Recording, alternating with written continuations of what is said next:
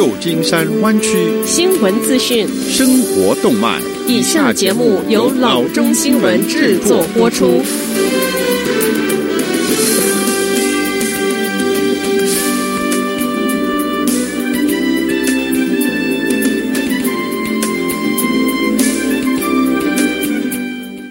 各位听众，大家好，欢迎来到老中广播电台的节目，我是君君。我们首先来关注今天的旧金山湾区地方消息。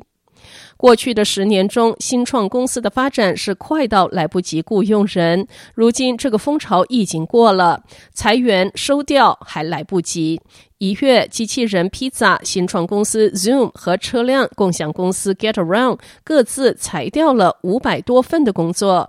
然后，DNA 检测公司 23andMe、物流创投公司 Flexport。Firefox 浏览器制造商 Mozilla 和问答网站 Quora 也都进行裁员。纽约创投公司 Lux Capital 的投资家 Josh Wolf 说：“感觉上好像在进行清算。”根据《纽约时报》的统计，在过去的四个月中，全球有三十多家新创公司裁减了八千多份的工作职位。根据追踪新创公司足迹的全国创投协会和 PitchBook 的数据，二零一九年最后三个月对新创公司的投资在减少中。美国有两千两百一十五家新创公司在筹款，这是二零一六年末以来最少的数字。下则消息，根据加州 Auditor's Office 一份报告，California Lottery 没有根据修订后州法律为教育提供足额的资金，欠州政府金额三千六百万元。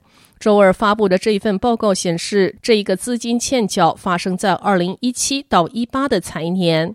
从一九八四年成立到二零一零年，加州法律规定 California Lottery 每年净收入分配如下。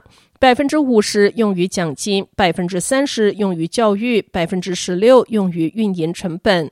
自二零一零年起，经修订的彩票法在将至少百分之五十净收入分配给奖金，百分之十三分配给运营成本后，确定一个最大化教育贡献的百分比。根据 Sacramento B California Lottery 收入自二零一零年起到最近翻了一倍多，从每年约三十亿元增是约七十亿元。十年前，California Lottery 向加州学校捐赠约十亿元。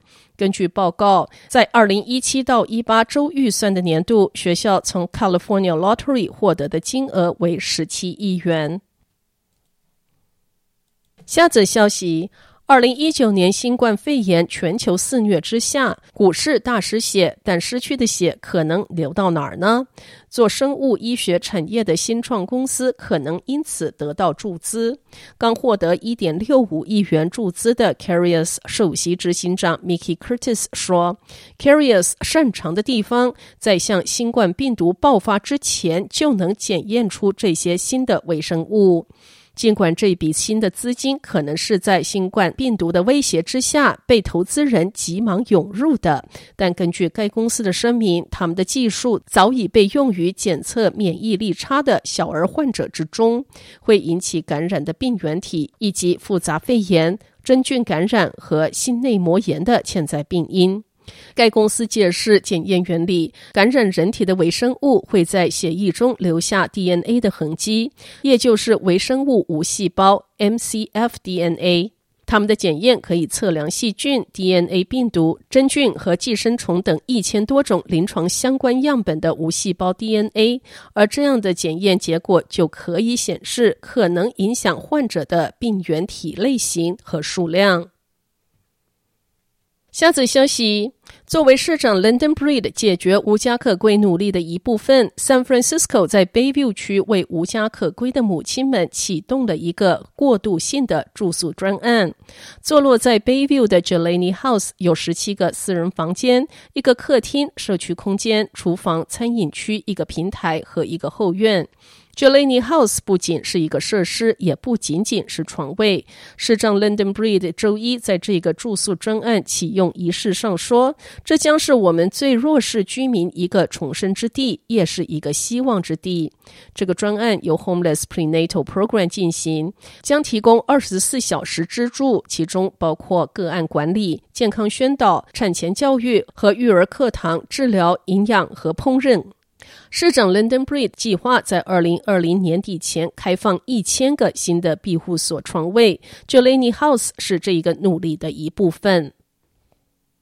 下则消息：加州的自动驾驶车辆载客服务试点计划又有了新的成员。California Public Utility Commission 最近发了许可给 Cruise。允许该公司进行自驾载客的测试。该计划的一部分是要求 Cruise 必须向他们提供事故资料与报告、载客的行驶里程和乘客安全措施。Cruise 也必须在方向盘后配备安全驾驶员，并且不得向乘客收费。Cruise 现在已经是参加该试点计划的自驾车公司之一，其他几家为 Zoox。Waymo、Pony.ai、Aurora 和 AutoX。该计划与加州 DMV 的方案略有不同，后者已经许可六十六家公司在该州测试自驾车。Cruise 本来目标是去年推出 Robotaxi 的服务，但由于技术的克服、车辆平台和乘车应用室创建等因素，于去年七月取消了这个计划。目前尚不清楚何时可以看到 Cruise 部署任何类型的公共服务。好的，以上就是生活资讯。我们接下来关注一下天气概况。今天晚上湾区各地最低的气温是四十九度到五十二度之间，明天最高的气温是六十五度到七十七度之间。好的，以上就是生活资讯以及天气概况。新闻来源来自 triple w dot news for chinese dot com 老中新闻网。好的，我们休息一下，马上回到节目来。